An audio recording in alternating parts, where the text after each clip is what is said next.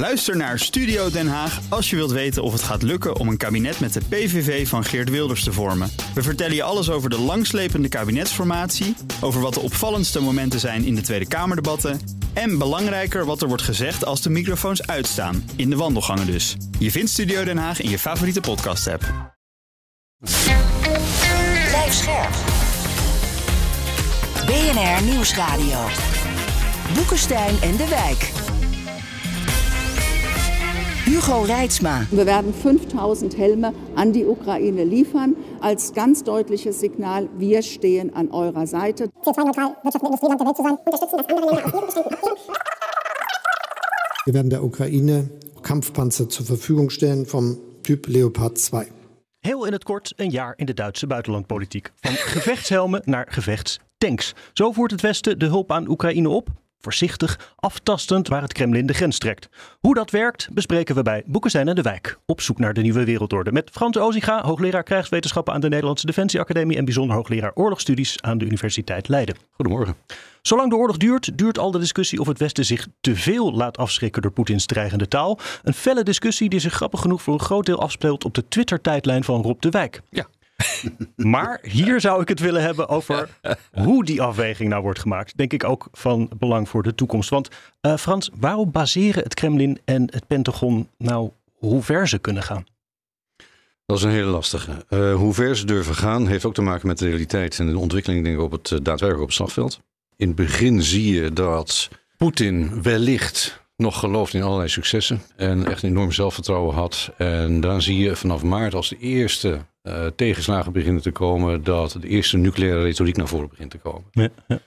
Daar schrikken we enorm van. En dat is bedoeld om wapenleveranties tegen te houden. Nou, vervolgens trekt vanaf 9 april Rusland zich terug uit Kiev. En dan zie je dat we naarmate we de oorlogsmisdaden zien in Bucha, Irpin, de omsingeling en de beschieting van Mariupol, dat onze humanitaire verontwaardiging groter wordt. Maar ook dat we zien dat Kiev blijft staan. En dan zijn we plotseling bereid toch wel wapens te gaan leveren.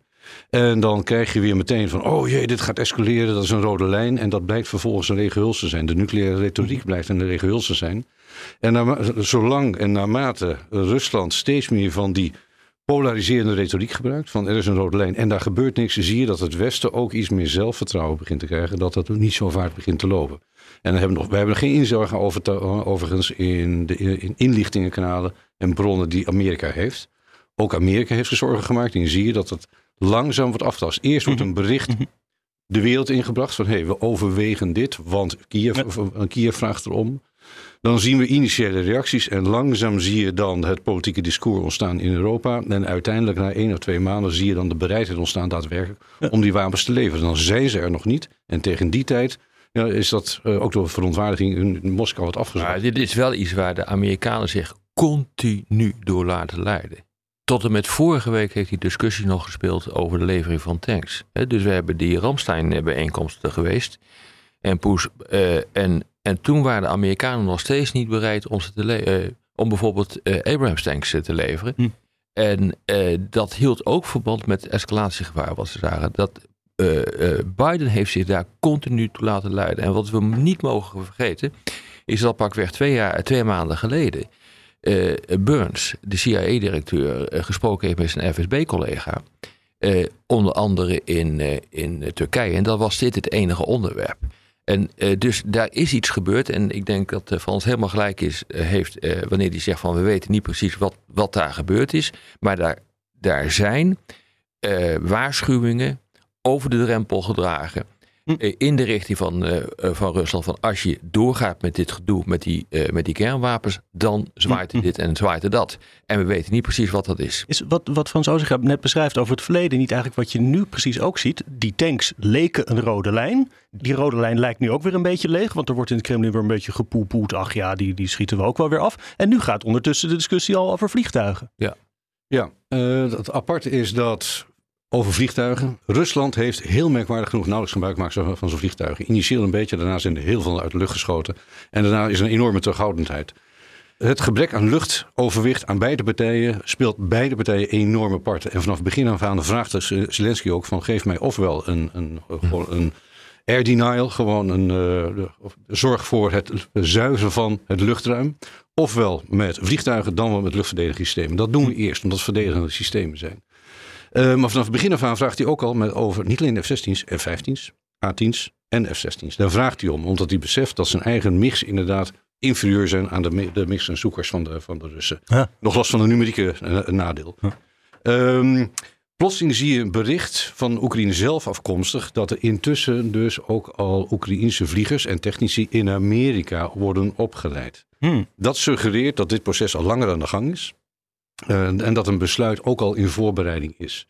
En dat is inderdaad nieuw. En dan zie je ook weer dat het rustig aan de wereld ingelanceerd wordt. Om te kijken, om te sonderen hoe daarop gereageerd wordt. Ook bij de diverse landen. Nou, wij hebben onze nek uitgestoken. Althans, Wopke Hoekstra en onze minister van Defensie heeft de nek uitgestoken. Daarvan zeggen andere landen van, oh, dat is best wel dapper. hey, misschien doen we mee hiermee. Niet dat wij per se F-16's gaan leveren, maar in ieder geval dat dat een keertje op de agenda begint te komen. Dat we, wordt nu gekeken van Ja, hoe acceptabel dat is. Ja, ja, ja, ja, mee eens. Je, je tast af eh, hoe ver je kunt gaan. Ja. En als eh, de Russische reacties niet al te ruig is, eh, dan doe je een stapje naar voren. Worden ze wat ruiger, dan doe je weer een stapje Ja. terug. En zo wordt dat eh, spel gespeeld. Maar het is nog wel een risicovol sp- spel hoor. Nou, Want eh, dat kan ook gewoon een keer helemaal onbedoeld misgaan. Hè, want je kunt eh, escalatie krijgen door bewust iets te doen. Hè, bijvoorbeeld, stel je voor eh, als Rusland eh, zegt van ik wil horizontaal escaleren. Dus ik wil een, het, het gevechtsveld vergroten. Ik wil de puinhoop nog groter maken. Het is trouwens ook gebeurd in de jaren negentig.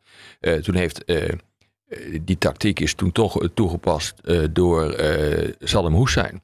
Die zei van ik wil de puinhoop nog groter maken. Dus ik ga raketten lanceren op Israël. In de hoop dat de hele regio in de brand komt te staan. Dat, kan, dat kan natuurlijk Poetin ook doen. Hij kan een raket lanceren op bijvoorbeeld een doel in eh, Europa. Kijken wat er gebeurt. Er, eh, erop gokken dat die eh, Europeanen toch niks meer kunnen. Omdat ze hun krijgsmachten hebben uitgehold. Dat zijn, dat zijn bewuste scenario's. Maar het kan natuurlijk ook gewoon zijn dat er een, fout wordt gemaakt. Een totaal verkeerde inschatting is eh, gemaakt. Daarvan zijn ook in de geschiedenis een aantal voorbeelden eh, bekend dat er bijna een kernwapenoorlog is uitgebroken.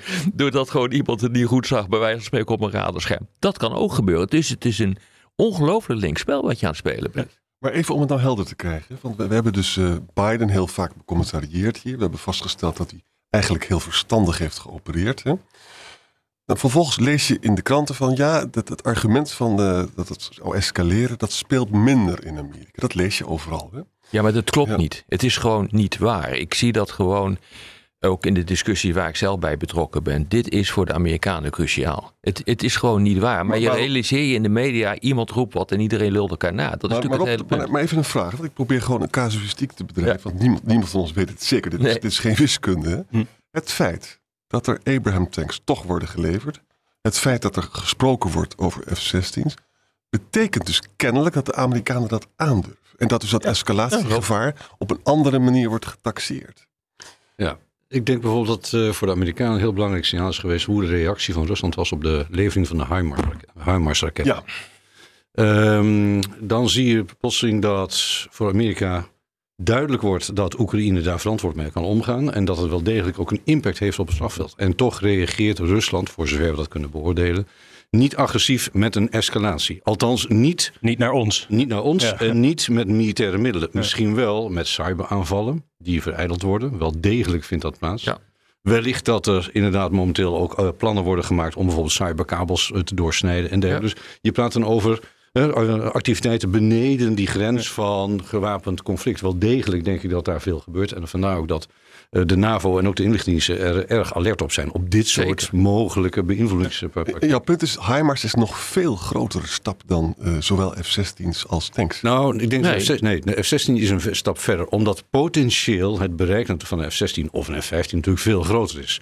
Bovendien is dit een, niet een kwalitatieve verandering op het slagveld. Maar wel eentje die, eh, daarmee krijgt Oekraïne plotseling ook weer middelen die ze daarvoor niet hadden. Met een mogelijk bereik dat ver uitstijgt boven, eh, achter eh, het front. Dus daar zullen waarschijnlijk ook wel afspraken gemaakt worden met Oekraïne. Van luister, het is niet de bedoeling, wat Peter Weininga gisteren ook zei, dat, het, dat je daarmee naar het Kremlin gaat. Het, bedoel, het zijn bedoeld voor het slagveld. Nou, maar dat zijn wel de zorgen. Dat is een beetje het verschil tussen het leveren van deze airpower middelen. Die overigens ook niet de magic bullet zijn, maar wel het ontbrekende schakel in dat gevecht van bevondene wapenen. En de HIMARS. Ja, maar realiseer je dat die ATACMS met een bereik van 300 kilometer, die zitten niet in het huidige pakket. Exact. En dat heeft hiermee te maken. Dus uh, er is nog steeds de angst dat er inderdaad doelen worden uh, getroffen op Russisch grondgebied. Realiseer je dat, als ik goed ben geïnformeerd, de Amerikanen weigeren om mee te doen aan doelbepaling van doelen in de Krim omdat dat, het, uh, dat is voor de, voor de Oekraïners het center of gravity, het zwaartepunt. Als je dat uh, pakt, uh, dan stort misschien de hele Russische defensie in. En dat zou, dat zou kunnen. maar de Amerikanen zorgen ervoor dat de grote aanvallen niet plaatsvinden daarop. En als ze wel plaatsvinden, dan is het zonder Amerikaanse steun. Ja. Dat is wat ik ervan heb. Ik heb het heeft alles te maken met deze hele discussie over escalatie. Ja, ik denk ook dat Voordat inderdaad die vliegtuigen in beeld beginnen te komen, dat er nog een tussenstap is. En dat is niet per se de ATACMS, maar je hebt ook nog zoiets, die MLRS, die, die meervoudige ja. raketsystemen waarop ze dan een small diameter bommen. Ze zijn nu wel technisch ja. tactisch bezig. Hè, die maar kunnen 150 kilometer. 150 ja. kilometer. De ATACMS 300. Ja, exact. Dus, En dat uh, dan wellicht een keer die gevechtsvliegtuigen worden geleverd. Met daarbij niet alleen overigens de gevechtsvliegtuigen, maar je hebt ook middelen nodig om de luchtafweersystemen uit te schakelen op de grond. Anders ga je, zijn die uh, vierde generatie gevechtsvliegtuigen ver, veroordeeld eigenlijk tot low-level tactics. Hè, het laagvliegen, net zoals in de Koude Oorlog beoefend werd. Hm. Wat de effectiviteit echt vermindert. Waar, en bovendien leid je dan veel meer uh, verliezen. Dus het moet een, best wel een groter pakket bij elkaar komen. Wil het echt een effectief middel zijn om dat offensief van, van Oekraïne te ondersteunen. Uh, maar eerst denk ik dat, dat er nog andere middelen geleverd kunnen ja. worden. Ik wil zo een paar scenario's doorlopen om te kijken hoe dit spel verder kan uitpakken. Na BNR Nieuwsradio. Boekenstein en de Wijk.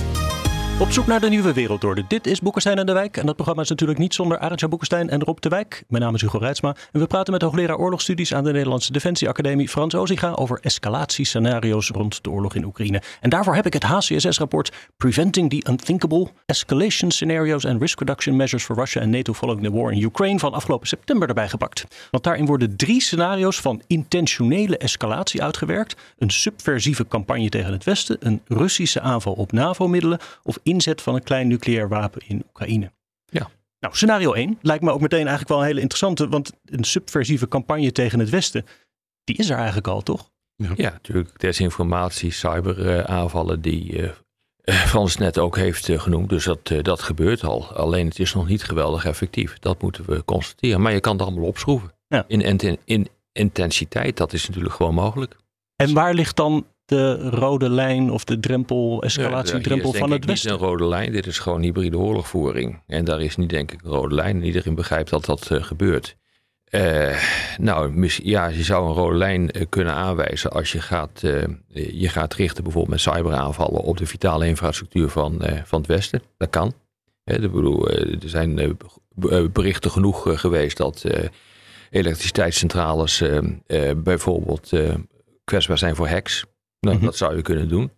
Uh, ja, dat, daar zit echt een groot probleem in. Dan ga je denk ik rode lijnen over. En als de Russen dat doen, de intensivering van die cyber, gaan wij dan ook cyber doen daar? Of doen we dat al? Ja, dat doen we wel, maar we doen het ook nog niet uh, op volle kracht. Ja. En wat moet ik erbij voorstellen? Nou, implants. Dus je hebt... Uh, wat? Implants, dat zijn, uh, laten we zeggen, digitale bommen. Die heb je geïmplanteerd in het digitale systeem van de tegenstander. En op een gegeven moment zeg je, nou, nou is genoeg geweest. En we laten die tot een ontploffing komen. En dan wordt een deel van het, van het netwerk gewoon kapot gemaakt. Die discussie heeft al heel lang geleden gespeeld, interessant genoeg. Tijdens Kosovo-oorlog van 1999, dan denk ik, hm. nou hadden we toen al internet? Ja, zeker wel. Uh, een beetje rudimentair, maar we hadden het wel. En die discussie heeft toen uh, uh, gelopen. En toen heeft de NAVO geconstateerd dat als je dat gaat doen en je zou bijvoorbeeld uh, digitale infrastructuur van, uh, van Servië op plat leggen, dat het juridisch onoverkomelijke problemen met zich mee gaat brengen. Want bijvoorbeeld als je zegt van ik sloop de elektriciteitsvoorziening van een land, wat in theorie zou kunnen. Ja, daar tref je ook de burgerbevolking mee. En dan maak je geen verschil meer tussen combatant en non-combatant. En dan heb je een probleem, dan sta je voor het gerecht. Ja. Frans, verwacht je dat hier, als, als dit dus zeg maar het eerste scenario is, misschien het minst vergaande, dat je daar wat mag verwachten als het dus verder escaleert, op bijvoorbeeld cyberterrein? Ja, je moet ervan uitgaan dat Amerika, die, die heeft een cyberstrategie van persistent engagement. Die zijn al voortdurend, uh, niet in gevecht, maar wel actief op het cyberdomein om in de gaten te houden wat er allemaal gebeurt. Niet alleen van eh, Rusland overigens, Iran, China, idem dito. Ehm, en of het nou defensieve of offensieve maatregelen zijn, dat kun je vaak niet onderscheiden. Dus het- we mogen verwachten dat Amerika met NAVO-partners inderdaad vervolgens, misschien alleen maar die IRA, hè, gewoon die troll armies van, van, van, van het Kremlin, dat ze die eens gaan neutraliseren. Als eerste signaal. Van kijk eens even, we weten waar het vandaan komt. Wij kunnen daar wat tegen doen. De volgende stap is van, goh, laten we eens in isolement gewoon ergens een kritisch stukje infrastructuur helemaal isoleren. Zorgen dat gewoon de demonstratie van, kijk eens even, wij zijn alert en wij kunnen Ja, dat jullie kan. aanvallen. Ja, zeker. Ook daar gewoon een escalatieladder kunnen ze, kunnen ze opbouwen. Ja. Het is communicatie hè, waar, waar je dan mee bezig bent. Ja, ja. Dus, Het eh, is een vorm van communicatie. het is een vorm Ja, van maar dat is ook zo. communicatie. Ja. Ja. Atoombommen is ook een vorm van communicatie. Ja. Nee, maar zeker demonstratieve inzet, waar we het ook vaak over hebben gehad. Waarmee je even een punt wil maken. Ja. Je sloopt weinig, maar je maakt een punt. Dat is ook een vorm van communicatie. Ja. Of het werkt is trouwens een andere vraag. Nou, wat dat betreft vond ik heel interessant. Hè. 2000 sorry, bij Arntjans. 2016 zat ik in Helsinki bij een hele goede internationale conferentie. Net na de annexatie van de Krim. Georganiseerd door de Finnen met de Baltische Staten, eh, Engelse en Amerikaanse denktanks eh, erbij. Echt een waanzinnig goede conferentie. En op een gegeven moment zeggen ze van ja, wij zijn met een paar mensen bezig, een paar denktanks samen met de Baltische Staten om te kijken in welk gebied Rusland eventueel over zou kunnen gaan tot een nucleaire airbus. Hoog in de lucht, niemand gaat er dood, niks wordt beschadigd, maar als signaal om het aan te geven, kijk eens even, wij hebben ze en we zijn bereid ze in te zetten. Dat vonden we toen echt enorm hypothetisch. Inmiddels, we zijn hè, nu een jaar in deze oorlog, Mhm. Iedereen is weer gewoon de boek aan het afstoffen over nucleaire Het staat ook escalatie. gewoon in de richtlijnen van de, van de Russische president. Die een paar jaar geleden zijn geaccepteerd. Staat er gewoon letterlijk in. Ja. Dat dit een van de opties is, de meest waarschijnlijke optie. Even, even een vraag tussendoor. Geldt de, de afschrikkingsregels die we allemaal heel goed kennen, hè? zijn die zo universeel dat die voor alle terreinen gelden? Dus ook voor Nee. de cyber? Nee. Eh, de dynamiek van cyber, de deterrence werkt fundamenteel anders. Omdat de drempel om een cyberaanval te, te plegen heel laag is. De schade die berokkent is relatief laag en valt, valt snel te herstellen. En de attributie. Attributie, ja, dus eh, het is een wezenlijk andere eh Je kan dynamiek. vaak houden wie het gedaan heeft. Exact. eh, Ja. Terwijl, maar ook op nucleair domein is de afschrikkingstheorie en strategie die wij kennen niet universeel. Rusland kent geen woord voor deterrence. Nee. En voor hen is ehm, deterrence hetzelfde als coercion, hè, het afdwingen. Dus Ja. je kunt de, de- een nucleair wapen gebruiken om iets te voorkomen, maar je kunt een nucleair wapen ook gebruiken om iets af te dwingen. Nou, zo denken wij helemaal niet over nucleaire wapens. En dat maakt het wel eens lastig. En dus in de jaren 90 zag je ook boekwerken langskomen die zeiden van, luister, misschien hebben we in de Koude Oorlog wel langs elkaar heen zitten praten. Omdat wij dachten dat ons begrip over afschrikking universeel was, Ja. Ja. maar dat dat in Kremlin helemaal niet zo gevoeld werd. Oei. Kremlin is escalate to de-escalate. Eh, dat, bijvoorbeeld om gewoon een vette complete Niet af te formeel, hè? geen formeel beleid. Nee, maar het, het komt er wel op neer omdat in de Russische literatuur er tamelijk wat discussies zijn hierover. Nou, het vervelende voor ons is dat ehm, we kennen de Russische doctrine. En recent was ook een heel goed artikel van een CIA-analyst die niets anders de afgelopen 30 jaar gedaan heeft dan het Kremlin en de nucleaire doctrine volgen. Die zegt ook van luister, tot nu toe is de nucleaire doctrine gevolgd. Want die zegt, nucleaire wapens komen pas in beeld als het Kremlin bedreigd wordt, de nucleaire wapens bedreigd Ja, klopt. Als Rusland zelf wordt aangevallen, Existentieel. essentieel. Dan wel als je daarmee een groot verlies op het slagveld teniet kun- kunt doen, kunt, kunt af, eh, afwenden. Hm. Dat is de nucleaire doctrine. Poetin echter heeft wel de autoriteit en het vermogen, zegt die analist, om met Shoigu en Gerasimov daarvan af te wijken, Ja, daar waar ze dat willen. Ja. Dus, eh, dus in die zin is onze kennis over hun doctrine fantastisch, hartstikke mooi. Transparant tot en met, dat wil je ook eh, zo hebben. Hm. Maar dat is geen garantie Hm. dat er op dat vlak geen escalatie gaat plaatsvinden. Maar het interessante is, de discussie kwam pas echt in de stroomversnelling toen eh, de Russen verklaard hadden dat de bezette gebieden Russisch grondgebied eh, waren. Dan heb je een grondwettelijke taak om je grondgebied te beschermen. En toen Oekraïne, herinner je dat nog in het zuiden bij, bij Gerson, de boel terug aan het veroveren was. Toen laaide het op en dat was ook het moment waar de Amerikanen bezig zijn geweest met het zenden van berichten in de richting van Moskou. Van hou hiermee op. Want dat past namelijk binnen de doctrine. Ja. Dat is ook de reden waarom wij er toen over hebben gesproken. Ja. Op grond van mijn kennis van de doctrine. Toen dacht ik, holy shit. Dit is echt gewoon serieus wat hier gaat eh, gebeuren. En dus moet je er naar kijken. Dat was trouwens, dit is overigens het derde scenario. Hè? Ja, ik, ik wou al zeggen, we gaan naar, moeten het tweede scenario we moeten het tweede nog scenario nog even doen. Dat is dus een Russische aanval op NAVO-middelen. Bijvoorbeeld een tanktransport. Hè. Wederom actueel natuurlijk. Ook dat verhaal, Arantjan, wat jij vertelde... dat dus de Oekraïners het zelf die tanks moeten gaan ophalen Ja. eh, in Polen of zo. Wordt dus in die zin al rekening gehouden Eh, eh, met Kijk, ik ben, een aanval op zo'n ik word transport? altijd hard aangepakt. Dat heb je al verteld op, op Twitter. En dat is natuurlijk ook helemaal terecht. Maar het heeft ook te maken met fundamentele onkunde van, eh, van veel twitteraars. Kijk, eh, nog niet zo lang geleden, was anderhalve week geleden, eh, brak de storm weer los eh, toen ik zei van, oké, Patriots, leven ze, maar denk ook even na over de veiligheid van je eigen grondgebied. Dat is een grondwettelijke taak. En veel van die spullen uit Amerika komen gewoon via Nederland aan land en worden doorgezonden naar Oekraïne. Dat is, dit is, dat is het tweede scenario. Een, een, een aanval op NAVO-gebied. Ja, en aanvoerlijnen, die horen daarbij. Dus je, je hebt ook de taak, de plicht om hierover na te denken. Om na te denken over de gevolgen van je eigen, da- eh, van je eigen daden. En in hoeverre dat een escalatie in de hand eh, kan werken. Dat wordt vaak niet vergeten, omdat we toch denken van... Oh, maar Oekraïne dat is zo ver weg. Maar we real- realiseren ons niet dat Poetin vindt dat, wij, eh, in, dat hij in oorlog is met de NAVO. En men realiseert zich ook niet dat het NAVO-gebied natuurlijk integraal gebruikt wordt voor het aanvoeren van versterkingen. Oké, maar Rob, eens voor, laten we even een case maken. Mhm. Dit is erg interessant. Hè? Vlissingen kwamen al die Bradleys en eh, Abrams, die kwamen allemaal aan. Hè? Rotterdam, eh, Ja, Rotterdam. Is, is ook een belangrijke haven. Stel nou dat Poetin dat dus echt een raket erop gooit. Ja. Verschrikkelijk is. Wat gaan wij dan? Ja, dat is een goede vraag. Wat gaan wij dan doen? Wie zijn wij in dit geval? Ehm, ja, dat is een goeie. Het, Nederland is een NATO-land. Maar Nederland heeft er zelf natuurlijk ook wat over te zeggen. Dus, Nou, maar NAVO is eigenlijk niet in oorlog. Hè? Poetin wel, maar dat is eigenlijk niet zo. Nou, in dit geval denk ik dat Nederland een artikel 5 eh, gaat inroepen. In ieder Ja, geval beginnen met artikel, artikel 4 en daarna artikel 5. Ja. Mhm. Dit is gewoon een directe aanval op eh, Ja. kritische Ja. infrastructuur. Ja. Collectieve verdediging gaat Precies. dan eh, Maar, maar dan nog de vraag. Het is, het, is, het, is, het is de vraag of wij echt wat wezenlijks gaan doen. Het kan ook zijn dat we niks doen. Nou, we, dat kan, we kunnen op verschil- op verschillende manieren reageren. We zijn in dit geval de NAVO. En ik denk dat bijvoorbeeld de Amerikanen zullen zeggen van... joh, laat ons eventjes een reactie opzetten. En Ja. laten we even dat... De Europeanen, want Rusland, laten we wel wezen, Rusland kijkt vooral naar de reactie van, van Amerika altijd. Ja. Hè? Ja. En daar, wij volgen met name Amerika. En dat is heel begrijpelijk in deze context. Ja. Ik, ik zag die discussie vorige week ook, reacties op jou eh, in de zorg over, hé hey jongens, eh, PTS escalatie. Eh, ik denk dat heel veel mensen jouw bericht fout hebben geïnterpreteerd. Van, hé, hey, dit moeten we niet doen, want dit, dan, dan komt heb Nederland ik ook tegen niet gezegd. Dat heb je niet gezegd, maar zo werd geïnterpreteerd. Jij wilde waarschuwen van, luister, we hebben nog inderdaad, moeten ons eigen gebied verdedigen. Dat doen we collectief met NAVO.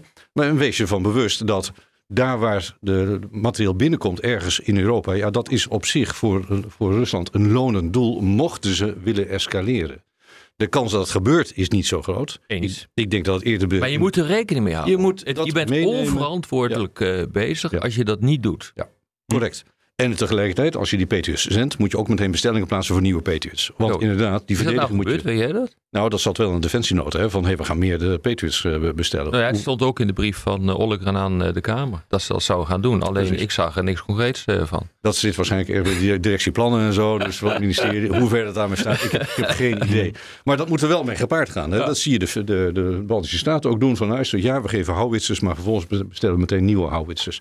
Dus terdege wat Rob daar gezegd heeft. Van hé hey jongens, let wel even op onze eigen verdediging. We kunnen materieel leveren. En dan zie je, zie je nu ook in Kamervragen naar voren komen van... oké, wat betekent dat voor de lange termijn van onze eigen verdediging? Want daar moeten we misschien ook over praten. Wat de verwachting is dat er nog geen echt niet een beslissende veldslag gaat komen... die dan tot een uiteindelijke overwinning van Oekraïne leidt. De meeste analisten gaan intussen uit dat dit een lange oorlog gaat worden. Ja. En dan moet je ook niet meteen al je materieel willen leveren. Dan moet je ook eventjes dit gefaseerd opbouwen... Uh, uh, dus dus ik, be, ik, begreep jouw waarschuwing en ik zag die enorme hoos en de reacties. Terwijl ik denk het belangrijkste bericht is van oké okay, jongens, bij elke stap die we nemen, dat geldt nu ook weer met die F-16's of andere vliegtuigen die het Westen, niet Nederland per se, maar het Westen gaat leveren, dan moet je dit meenemen in je overwegingen. En je niet laten afschrikken, want dat is denk ik, sommige mensen verweten jou van ja maar wacht even, als jij communiceert tegen je tegenstander... Oh ja, je bang wordt voor alweer Chamberlain genoemd. En zo. ja, dat je bang bent voor escalatie. Ja, dan Ja, word je ermee, dan word je ermee gegijzeld. Nou, dat ik is mag, zo. mag hopen dat iedereen bang is eh, voor escalatie. Maar dat je dus verstandig en wel overwogen je besluiten neemt. Om dat gevaar zoveel mogelijk te beperken. En dat is wat de Amerikanen al een jaar aan het doen zijn op dit ogenblik. Nog even één punt, althans voor hier. Straks op de podcast kunnen we langer doorpraten. Maar ehm, eh, hier misschien afsluitend. Kijk, wij weten dus niet goed waar Poetin de grens legt. Maar hoe zit het dan andersom? Want eh, na de inval in Georgië, de Donbass, de Krim... kwamen wat sancties waar hij wel mee kon leven. En nu ineens Abrams tanks. Zo weet Poetin toch ook niet waar hij aan toe is? Nee, wel, maar realiseer je dat eh, zo'n afweging die je maakt, die moet je maken in de tijd. Als je direct Abrams tanks had geleverd, laten we zeggen, na een, eh, een eh, Nee, dat, oorlog ik, dat, voeren. dat punt hebben we gehad. Maar, maar zijn, wij, zijn gehad. wij duidelijk genoeg voor Poetin? Wat, oh ja, wat, absoluut. wat, wat voor ons een Ja, dat denk ik wel. is. En bovendien realiseer, het is niet zo eh, dat er niet meer gesproken wordt. Eh, ook tussen Amerika en, en, eh, en Rusland. En, en dat is wel belangrijk. Dus die signalen worden wel degelijk gegeven. Eh, ik denk dat wat Poetin over zich heen heeft geroepen, juist door die enorme aanvallen op Mariupol, Bucha, nu is Solidar, B- B- Bakhmut is platgebombardeerd. Dan zie je dat een Zweedse premier, de Baltische premiers, je ziet dat Stoltenberg zeggen van luister, deze oorlog stopt pas als inderdaad eh, Rusland verdreven is uit de Oekraïne. Dus de posities zijn juist verhard. Momenteel. En we zijn dus heel duidelijk geworden in de communicatie in het westen richting, richting Kremlin. En wat er ook gebeurt is dat de Amerikanen hebben volgens mij heel duidelijk gemaakt aan Gerasimov en Shoku en Poetin. Van luister, als je nucleair gaat, dan gaan wij ook keihard nu- nucleair. En dat, en dat werkt nog steeds. In ieder geval catastrofale gevolgen. Ja, catastrofaal. Nee, woorden. ze hebben nooit gezegd, wij gaan ook nucleair. maar catastrofaal hebben ze gezegd. Catastrofale gevolgen, dat is een formele term. Die stamt uit de, de Koude Oorlog. Eh, die eh, impliceert dat je mogelijkerwijs kernwapens ook gaat Mhm, inzetten. ja. Catastrofale gevolgen, dat is de term. Ja. En daarom wat, eh, wat Poetin doet, is eigenlijk raar. De, het openlijk dreigen met kernwapens, het N-woord, hoor je niet te zeggen. Maar je hoort dat te weten. En dat heeft hij natuurlijk al eerder gedaan tijdens de annexatie van de Krim. Toen heeft de toenmalige Amerikaanse minister, volgens mij was het Gates, heeft gezegd van dit is niet iets wat je doet. Maar het is ook met name Medvedev en de bloggers, Ja, ja, die social dat- media die bezig zijn met De- de- escalatie. de bad boys, de bad boys. Poetin hanteert het op minder vol. Ja, Tot nu toe zijn bij die catastrofale gevolgen van de Amerikanen hem weerhouden van het kernwapen. Ja. Dat is wat we kunnen constateren. Tot nu toe. nou ja, ook omdat hij ook heel duidelijke rode lijnen heeft. Hij valt geen treinen aan waar hoogwaardigheidsbekleders in zitten, om maar eens wat te noemen. Hij gaat, valt geen doelen aan eh, in het, eh, in, in- op NAVO-gebied. Eh, hij zorgt er heel goed eh, voor dat er geen afzwaaiers zijn, zodat er geen op, eh, ongelukken kunnen, kunnen gebeuren. Dus nee, hij heeft zelf ook een aantal rode lijnen, waardoor hij ervoor zorgt dat de NAVO niet gaat escaleren. Ook dat is communicatie, zeggen we dan. Oh, zeker.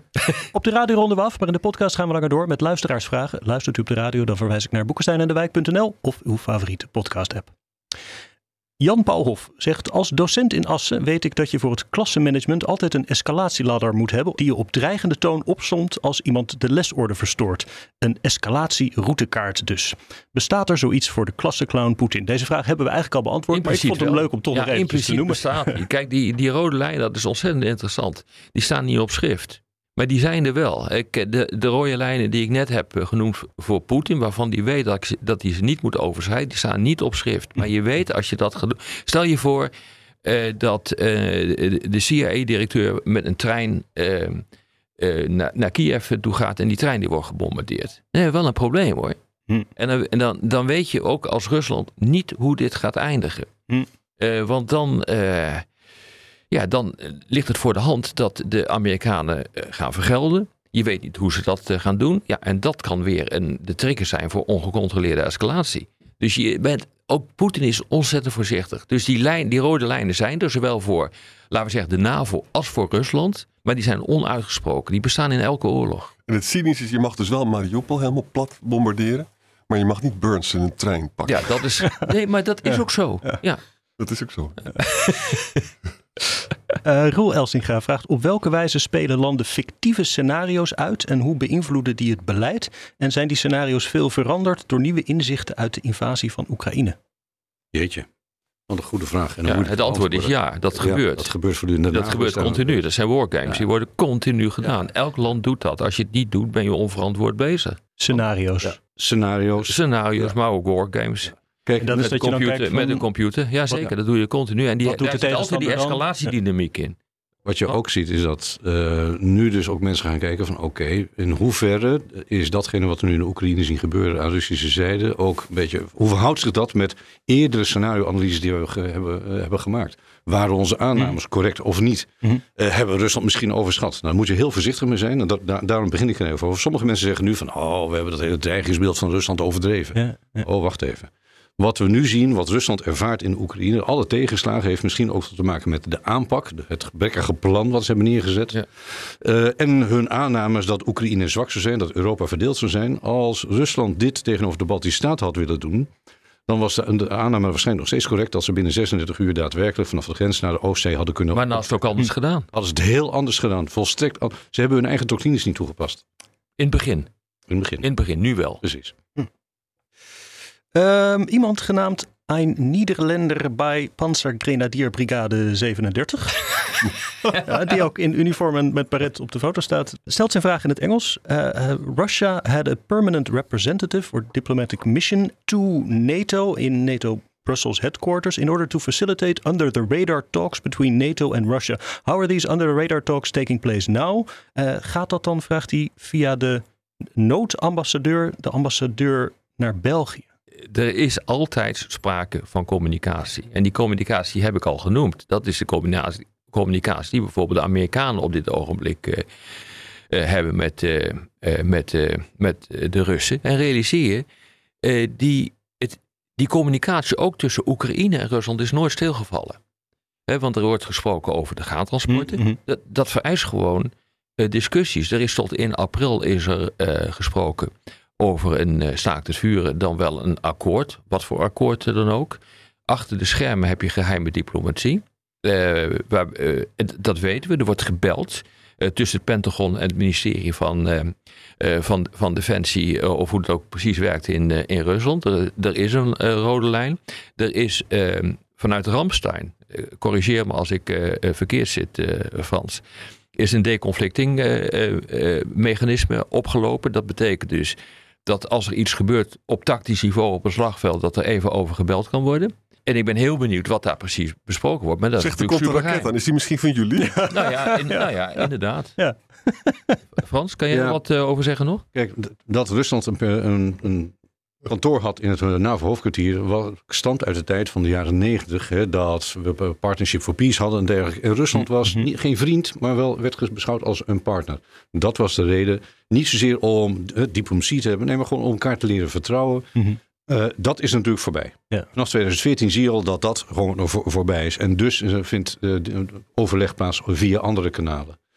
Uh, over rode lijnen, over een van de dingen die je nu bijvoorbeeld ziet, uh, daar hebben we niet over gesproken, is hoe wij ons aan rode lijnen houden. Je zult bijvoorbeeld bepaalde militaire capaciteiten, je gevechtsvliegtuigen, niet al te dicht bij de grens van Belarus vliegen. Gewoon om signaal te geven, luister, dit is, dit is geen agressie. Wij monitoren de situatie. Mm Ja, um, en ja, we kijken in jullie luchtruim een beetje met onze radarsystemen. Maar ze komen niet tot de grens. We houden een bufferzone daaraan. Mm. Gewoon om als een soort vertrouwen te wekken. Maar tegelijkertijd hebben de Amerikanen hun eenheden wel heel dicht bij de grens uh, gelegd. In de, in de, uh, als een vorm van afschrikking. De, op de grond. Op de grond. Ja, ik had het over de vliegtuigen. Ja, exact. Nee, ik heb het nu over de grond. Ja, exact. Thomas Dijker vraagt met alle inzet van Rusland in Oekraïne, wat zou Rusland direct tegen ons kunnen inzetten? En verwant vraagt Wart Fransen, uitgaande van het feit dat Rusland simpelweg niet de capaciteit heeft om een tweede offensief richting Europa te starten, dan kunnen wij Europa toch eigenlijk zonder groot risico al ons materiaal naar Oekraïne doneren? Nou, mag ik daarop antwoorden? Ja. Ten eerste, Rusland heeft nog heel veel materiaal. Ze heeft mm. nauwelijks nog zijn luchtmacht ingezet. Zijn marine is niet ingezet. Mm. Ja, dus uh, laten we niet naïef zijn. Uh, inderdaad, Rusland kan zich nu geen ander offensief veroorloven. Mm. Omdat de kans dat het succesvol is, is niet heel. Um, maar laten we niet naïef zijn. Ook al winnen ze niet, ze kunnen kijken wat in Oekraïne gebeurd is. Ze kunnen wel 500 miljard schade toebrengen aan de maatschappij. Dat risico wil je niet lopen. Mm. Dus je wil altijd een signaal aan Rusland kunnen af, uh, afgeven. En daar zijn de Baltische Staten zo bezorgd over. Van luister, jij kunt de grens niet overkomen. En als je doet, krijg je een klap op je kop. Doet hartstikke pijn. Maar bovendien het gaat je niet lukken. Vandaar dat het nog steeds noodzakelijk is dat we onze eigen verdedigingscapaciteit in stand houden. Ja, en bovendien, uh, de Russen kunnen ook nog escaleren in die zin dat ze veel meer manschappen op de, op de been kunnen brengen. Realiseer je dat van die 300.000 die zijn opgeroepen in, uh, wanneer was dat, september, er 150.000 nog niet zijn ingezet. Ja. En dat er nu wordt gesproken over een uh, mogelijke nieuwe mobilisatiegolf. Dan kan het maar zo zijn dat je nog een half miljoen extra hebt. Dan wordt het wel penibel hoor, allemaal. En daar is ook nog materiaal voor, voor zover we weten. Het is misschien niet allemaal fantastisch, ja. dat materiaal. Ook onder, onder andere uitgehold eh, door de corruptie in uh, Rusland. Maar hier wordt kwantiteit, dus omvang, ja. wordt gewoon een kwaliteit op zich. Uh, dat is een heel belangrijk punt wat op aansnijdt. Dit is een, eigenlijk een hernieuwde kennismaking met industriële wijze van oorlog voeren. En kwalitatief winnen wij dit. Maar uiteindelijk, als je prachtige systemen hebt, maar je hebt er heel weinig van, dan leg je het uiteindelijk alsnog af bij een tegenstander die bereid ja, is om het massaal overrompelen. En ik hoor Martin Kruijf zeggen, ik zat gisteren nog uh, met hem uh, in, in, een debatje. Uh, daar heeft hij helemaal gelijk in, dat, dat het, het, het moreel ongelooflijk belangrijk is. Ja. Maar ik moest onmiddellijk denken aan Bruce Willis. die, Bruce Willis? Ja, die neemt het dan op tegen ja. tien mannen. Ja. En dat ook nog een keer wint. Zeker. maar in de praktijk werkt het zo niet hoor. Oh. Shit. Hey, over die industriële oorlogvoering vraagt Justin van der Keilen. Wie kan er op middellange termijn een grotere, betere of doeltreffender oorlogsindustrie opzetten voor een langdurig eventueel conflict tussen de NAVO en Rusland? Is dat Rusland of het Westen? Dat is het Westen. Ja, ja. zonder enige twijfel. Ja. En doen wij dat ook? Je ziet dat ja, uh, ja vanaf de zomer, hè, toen duidelijk werd van hey, de zomer zien we plotseling dat Rusland 20.000 tot 30.000 granaten afschiet op Severodonetsk. En de Engelsen doen een, een oefening van oké, okay, hoe lang zouden wij dit volhouden? Twee weken. Van dat moment zie je dat Biden, Stoltenberg binnen de NAVO, uh, ook ons eigen ministerie gaat praten met de industrie van jongens, uh, industrie, kunnen jullie misschien in de nabije toekomst jullie productieaantallen sneller kunnen opvoeren, uitbreiden? Dus ja, er wordt ook gebeurt nu met 155 mm granaten gebeurt dat nu. Die wordt, ja. uh, de productie wordt vervijfvoudigd. Maar realiseer je, ja. mensen denken van, oh, dan draai je, draai je aan de knop. Maar dat is niet zo. Nee. dus het, ook het produceren van granaten, dat is echt interessant. Hè? Uit mijn hoofd gezegd, uh, aan het eind van de Tweede Wereldoorlog had uh, Amerika 48, 48, grote fabrieken om munitie te maken. Nu hebben ze nog zes. En die staan ook onder het controle van, uh, van het Pentagon. En het interessante is, die, die productieprocessen zijn niet echt geautomatiseerd. Dat wordt eigenlijk nog gemaakt op de manier waarop we dat altijd al hebben gedaan. Er zit veel handwerk uh, zit daarin. Oh. Er wordt nu nagedacht over hoe je die, processie, die productieprocessen veel meer kunt automatiseren. En de bedoeling is om nu de productie van uh, granaten, maar ook munitie te vervijfvoudigen. Maar dat gebeurt niet volgende week hoor. Nee. Hmm. Dat duurt jaren voordat ze het inderdaad vervijfvoudigd uh, hebben. Hmm. En daar zit echt wel een geweldig probleem in. Maar de Russen hebben hetzelfde probleem. Ja. Laurens Witter vraagt: wat is de rol van Belarus? Wordt een aanval vanuit Belarus gezien als een aanval vanuit Rusland? Bijvoorbeeld Belarus die transport van tanks aanvalt net over de grens met Polen, slaat de NAVO dan terug en schiet Rusland dan te hulp? Nou, als, Polen, als Belarus eh, een aanval zou uitvoeren op NAVO-verdragsgebied, dat is gewoon artikel 5. Ja. Punt uit. Ik bedoel, het gewoon niet uit waar het vandaan komt. Dat dat Russen zijn of uh, Belarussen, uh, het maakt allemaal niet uit. Dat is gewoon artikel ja. 5. Daar hebben we het niet over gehad, hè, Belarus. Maar wel, uh, in de Economist heeft uh, Zelensky met zijn opperbevelhebbers een heel goed interview gegeven. Van wat zijn hun zorgen momenteel? Ja. Uh, een daarvan is natuurlijk van luister, we zitten bij Bachmoed, daar moeten we capaciteiten naartoe brengen. Terwijl we echt die capaciteiten naar een ander gebied willen brengen voor een offensief, bijvoorbeeld bij Crimina. Maar ook Belarus. Dat idee dat vanuit Belarus vervolgens Kiev weer een keer wordt aangevallen met nieuwe Russische troepen. Dat gebeurt niet. Aan de andere kant, je kunt die dreiging niet negeren. Dus je zult ook daar troepen moeten ja, allokeren om dat gewoon uiteindelijk leeg te kunnen houden. Klopt. Dus dat zijn twee grote zorgen. Derde grote zorg. Niet, ook wellicht vanuit Belarus. Gewoon toch weer de inzet van honderden gevechtsvliegtuigen die afgelopen jaar niet zijn ingezet. We praten over 250 vluchten per, per dag. Dat is helemaal niets. Nou, Rusland maakt nog geen gebruik van zijn luchtvaartkracht. Dus dat zijn een paar van die zorgen die en wanneer zouden ze dat wel gaan doen, denk je? Um, dat is een hele goede. Um, Niemand begrijpt waarom ze dat niet gaan. Ja, we begrijpen het wel, omdat het initiële plan gewoon slecht was. Ze, hun eigen kisten zijn door eigen uh, mensen neergeschoten. Ook heel veel, maar ook door Oekraïne. Je praat over air denial. Oekraïne is in staat geweest om zijn luchtafweerstelling in stand te houden. Ja. Uh, dus dat is eentje van. Uh, ze hebben geen luchtoverwicht. Ze hebben geen luchtoverwicht, maar misschien Maar hebben ze ook niet. Waarom het- hebben ze dat Nou, niet, precies. Uh, dat kan gebrek aan training zijn. Het, dat, hoe wij afgelopen 30 jaar luchtcampagnes hebben opgezet, is onvoorstelbaar complex. En de Amerikanen zijn daar leidend kunnen in. Dat, dat- zij kunnen dat wellicht niet, want het vergt waanzinnig veel coördinatie. Een hele commandovoering is gewoon niet op orde. Exact. En zij zijn niet in staat om onderdelen. eh, en dat is echt heel technisch. Ik bedoel, als eh, eh, Frans en ik nu gaan losbarsten, dan begrijpt niemand er meer wat van. Maar je moet alles georchestreerd kunnen inzetten. Eh, De Oekraïners zijn eh, daarin getraind vanaf 2015 door de Britten en de Amerikanen. De, eh, de, de Russen kunnen dat gewoon niet. En dat is een van de grote merkwaardige dingen, vind ik, tijdens deze oorlog. Van hoe kun je zo incompetent zijn om dat niet te kunnen? En dus zij kunnen die hele boel niet integreren en er niet één groot georchestreerd geheel van maken, waardoor ook die vliegtuigen daar weer in worden, ge, Exact. eh, eh, in, in worden geplot. En daar zit denk ik het grote probleem in. Ze kunnen het denk ik niet. En ze hebben een geweldig probleem bijvoorbeeld met betrekking tot het inwinnen van inlichtingen. Ja. Eh, op het moment dat een doelwit ook maar enigszins gaat bewegen, dan zijn ze hem kwijt. Dat is ook vreemd. Dus aan alle kanten zit dit gewoon fout. En dat is een heel groot voordeel van, eh, Het- eh, vanaf, de, eh, voor Oekraïne. vanaf de zomer zie je dat ze in het Donbass, omdat ze dichter bij hun eigen vliegvelden zijn, dat ze het iets meer gaan inzetten. Dat ze ook heel bewust proberen de Oekraïnse luchtafweerstellingen proberen te onderscheppen door hoog uh, mix te laten vliegen. Uh, die worden gespot en dan zie je de radars aangaan bij de Oekraïne. En vervolgens komen heel laag vervolgens de Russische vliegtuigen in Ja, ja. om die dingen uh, uit te schakelen. Maar dat is op beperkt gebied uh, gebleven. Een andere vorm van inzet van luchtstrijdkrachten is het, het af, uh, afschieten van met je bommenwerpers van lange afstandsraketten richting de elektriciteitscentrales en zo. Dus, Mhm. mm -hmm. Maar dat is allemaal vanuit Russisch en Belarussische luchtruim. Dus iedereen vraagt zich af, wat is hier fout gegaan? Uh, kan ook zijn dat gewoon dat Gerasimov en de zijnen, zijn landmachtcommandanten zeggen van luister, dat doen we zelf wel. Maar het ook op tactisch niveau geen integratie van de luchtstrijdkrachten met de landstrijdkrachten. Heel ja, een, een van de grote problemen die ze hebben, is dat zij zijn teruggevallen op uh, bataljonstaakgroepen. Waar uh, die door uh, junior commandanten worden geleid. Maar die hebben onvoldoende opleiding. En die kleine taakgroepjes die lenen zich niet voor dat roemruchte systeem mm. van verbonden wapens. Mm -hmm. Dus die, die eenheden zijn te klein. Daar kan je niet alles inpluggen, om mm. het zo te zeggen. Daar zit een geweldig probleem in. Dat hebben de Oekraïners trouwens zelf ook gedaan. Maar die hebben het voor elkaar gekregen om dat wel te doen. En ja, ik denk dat dat ook een van de meest interessante onderdelen is van. Voor, voor militaire historici van hoe dat werkt. Verteld, ja. ja. Bert van Dijk uh, zegt even heel wild. Alle wapens van Oekraïne verplaats je naar Oost-Oekraïne. Je splitst het land op, Oost- en West-Oekraïne, met als grens de Dnieper. West-Oekraïne wordt per direct NAVO-lid, daar is geen grensconflict. De strijd alleen in Oost-Oekraïne tot aan winst of vrede, dan hereniging. Nou ja, het, is, het komt redelijk dicht in de buurt met wat ik ook wel eens heb gesuggereerd. Als er een padstelling is en er komt een staakt te uh, vuren. Uh, dan hoeft dat nog niet te betekenen dat je het uh, gebied dat veroverd is door, uh, door Rusland of bezet is door Rusland, afstaat aan Rusland.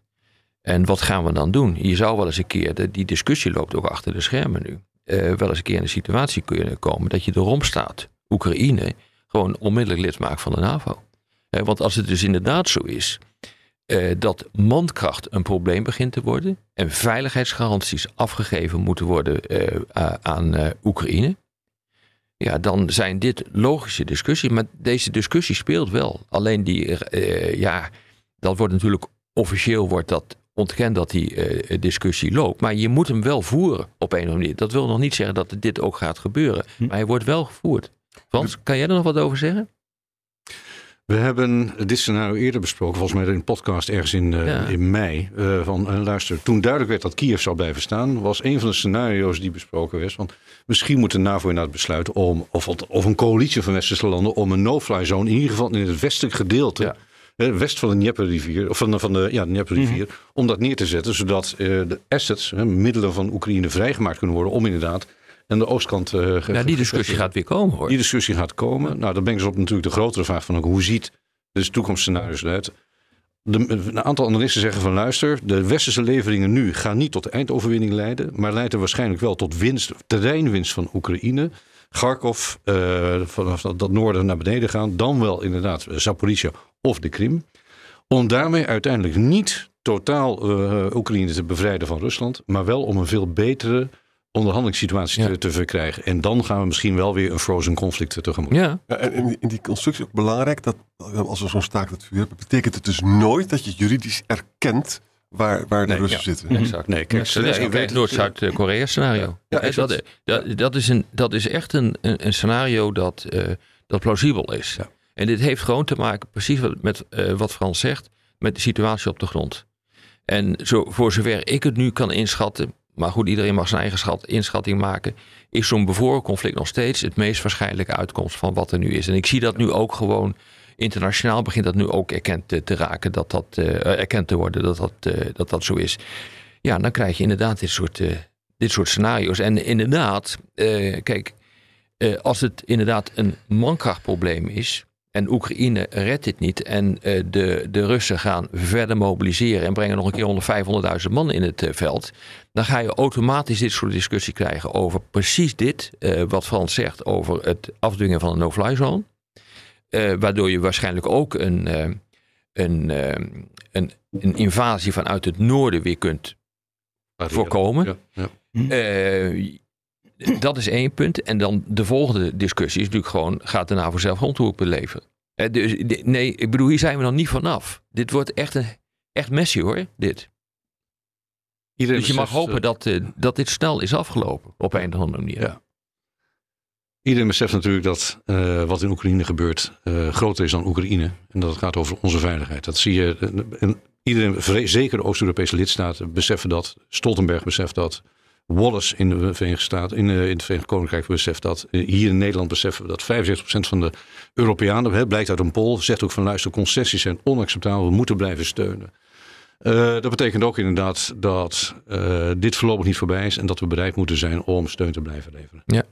Dit was er Boekenstein aan de Wijk. Namens Arend-Jan Boekenstein en Rob de Wijk zeg ik dank voor het luisteren. Speciale dank aan Frans Ozinga. En fijn weekend. Goedenavond. Ook Diana Matroos vind je in de BNR-app. Ja, inderdaad. Je kunt live naar mij luisteren tijdens de Big Five. Ook handig in de BNR-app. Breaking nieuwsmeldingen, maar ook het allerlaatste zakelijke nieuws.